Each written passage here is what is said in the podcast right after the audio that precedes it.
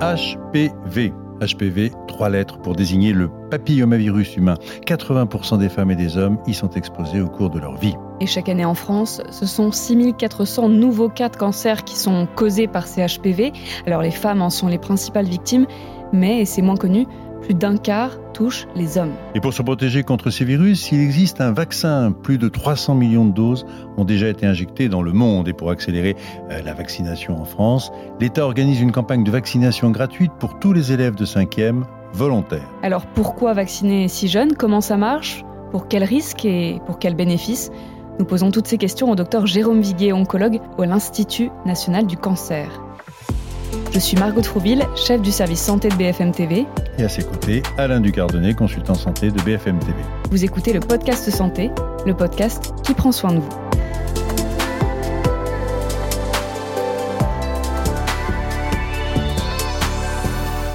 Bonjour Jérôme Viguet. Bonjour. Pourquoi d'abord vacciner les adolescents de 11 ans? Quel est l'intérêt?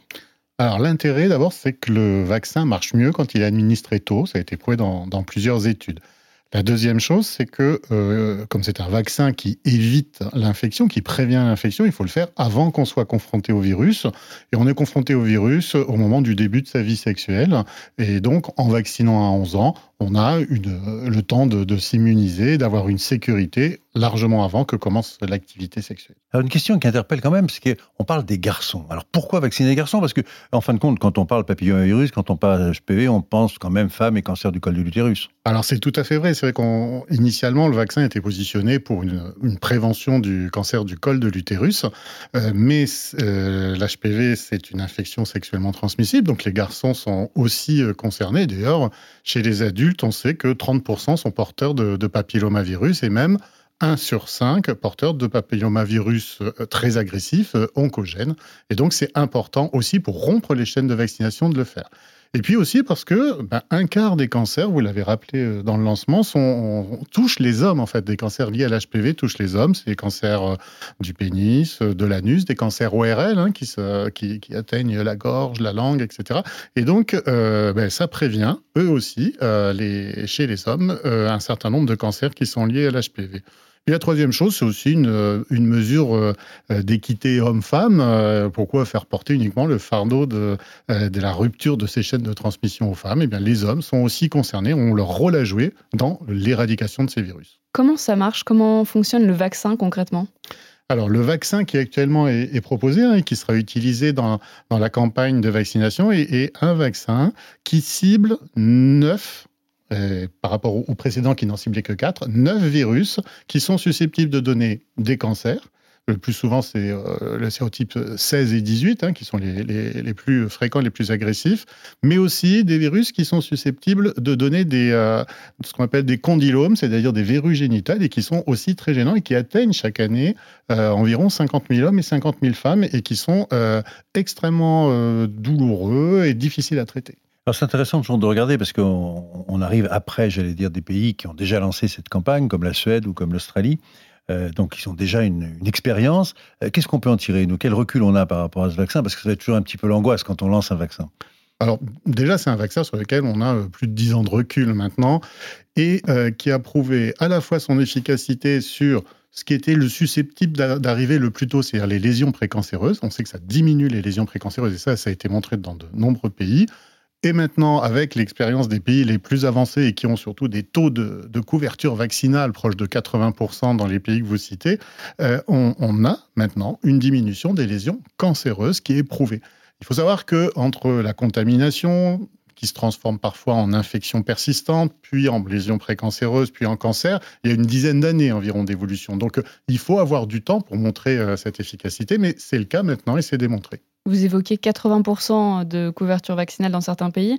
En France, on est à moins de 42% des filles et 9% des garçons, avec des disparités régionales importantes. Parce que si on regarde, il y a seulement 12% des Martiniquaises, mais un tiers des Franciliennes et 53% des ados-bretonnes euh, qui l'ont fait. Combien il faudrait atteindre en France pour avoir un, effet notable sur la réduction des cas de cancer? Alors l'objectif, c'est le même que dans les autres pays, hein. c'est 80-85%.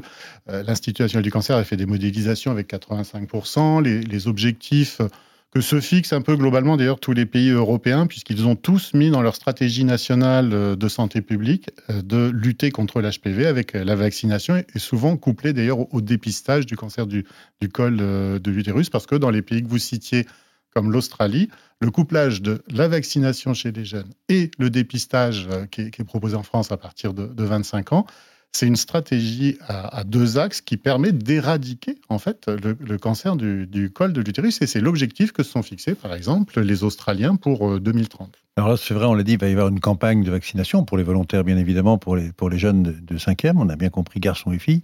Mais bon, il y a toujours une petite réticence, hein, toujours cette espèce d'hépatite B un peu dans, la tête.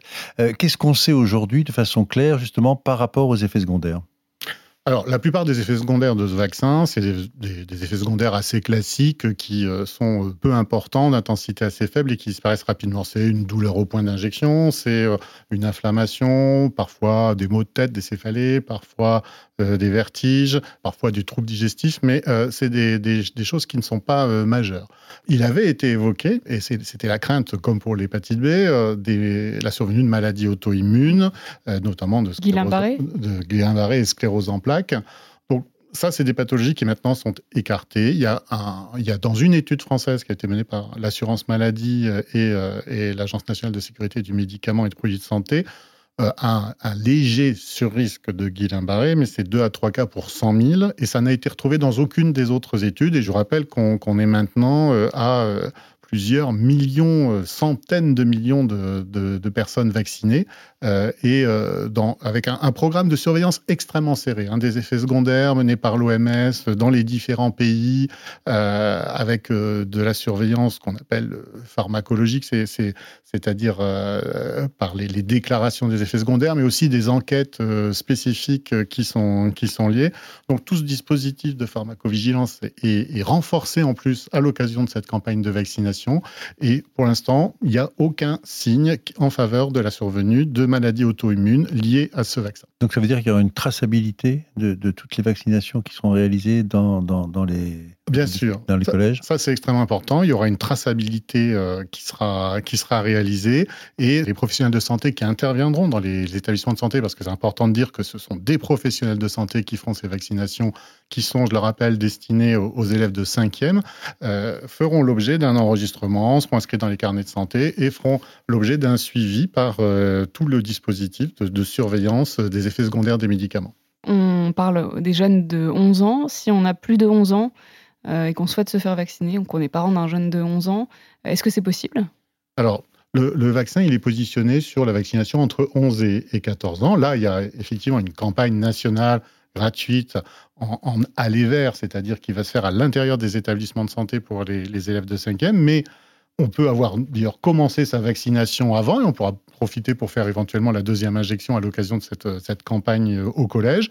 Mais on peut se faire vacciner par n'importe quel professionnel de santé euh, avec euh, donc le respect de cette tranche d'âge, mais on peut avoir un rattrapage si entre 15 et 19 ans si on n'a pas eu l'occasion de le faire avant. Bien évidemment, plus on avance en âge et plus euh, on a de risques d'avoir été exposé euh, au papillomavirus et du coup que le vaccin soit, soit moins ou pas efficace. Alors sur un plan pratique, bien évidemment, ce sont des jeunes de, 11 ans, 11 à 14 ans, euh, donc il faut l'accord parental, bien évidemment. Et donc dans la campagne, il est prévu d'avoir un document qui permet d'accepter ou de refuser cette vaccination. J'ai envie de vous demander, en fait, quel message, comment vous pourriez convaincre ces parents de faire ce vaccin? Quels sont les mots qui peuvent les toucher La première chose, parce que c'est souvent le, premier facteur d'inquiétude, c'est la sécurité de ce vaccin. Euh, on a maintenant un recul important, euh, des, millions d'enfants euh, qui ont été vaccinés, et donc c'est un vaccin qui a un profil de sécurité qui est, vraiment très contrôlé, très validé. La deuxième chose, c'est l'efficacité. Il n'y a pas beaucoup de cancers pour lesquels on est capable de faire une prévention. Et même s'il y a un dépistage du cancer du col de l'utérus pour les femmes derrière, il y a d'autres cancers qui sont prévenus par ces vaccins pour lesquels on n'a pas de dépistage. Il n'y a pas de dépistage du cancer de l'anus, de la vulve, du vagin et pour les pathologies euh, de l'oropharynx. Donc, euh, ça prévient un certain nombre de cancers pour lesquels on n'a pas d'autres armes en fait euh, efficaces. Donc, c'est un vaccin sûr, c'est un vaccin qui a fait la preuve de son efficacité et on n'a pas beaucoup de pathologies comme ça, sur lesquelles, des pathologies graves, hein, je rappelle, vous le citiez, c'est 6400 cancers qui sont liés à l'HPV. Euh, c'est 1100 euh, décès euh, chaque année qui sont liés à, ces cancers. Donc, c'est quelque chose qu'on peut éviter. Et puis, certes, c'est éviter des cancers, mais c'est éviter aussi pour les jeunes filles tous, les, ennuis entre guillemets qu'on peut avoir avec le suivi de lésions précancéreuses, qui peuvent derrière donner lieu donc à des surveillances répétées, à des conisations, c'est-à-dire on est parfois obligé à cause de l'infection, de l'inflammation, d'enlever une partie du col avec le risque sur l'avenir obstétrical aussi. C'est-à-dire que quand on a enlevé une partie du col, ben, il est moins solide. Et quand on a une grossesse derrière, il y a un risque plus important de, faire euh, un accouchement prématuré, de faire une fausse couche, etc. Et donc, euh, on, on mesure pas toujours bien l'ensemble du spectre euh, des choses qu'on évite avec un vaccin bien toléré et efficace. Donc, il faut faire les deux doses. Il faut faire les deux doses, et même trois doses si jamais on est dans le protocole de rattrapage euh, qu'on citait tout à l'heure, parce que c'est la couverture maximale et l'efficacité maximale, comme classiquement dans les vaccins, c'est souvent après deux injections. Merci, docteur Jérôme Viguier, oncologue à l'Institut national du cancer, l'INCA, pour votre éclairage. Du 4 au 28 septembre, les deux parents peuvent donc compléter et signer l'autorisation de vaccination s'ils le souhaitent. Les collégiens recevront ensuite leur première dose de vaccin entre les mois d'octobre et décembre. Première injection qui sera bien souvent réalisée grâce à des équipes mobiles de vaccination qui se rendront dans leur établissement avant, on l'a dit, une seconde dose six mois plus tard. Merci d'avoir écouté le podcast Santé. Alors si vous avez aimé cet épisode, n'hésitez pas à nous laisser un commentaire ou une note et à la partager bien évidemment autour de vous. Et nous, on se retrouve la semaine prochaine pour un nouvel épisode et d'ici là, prenez, soin, de vous.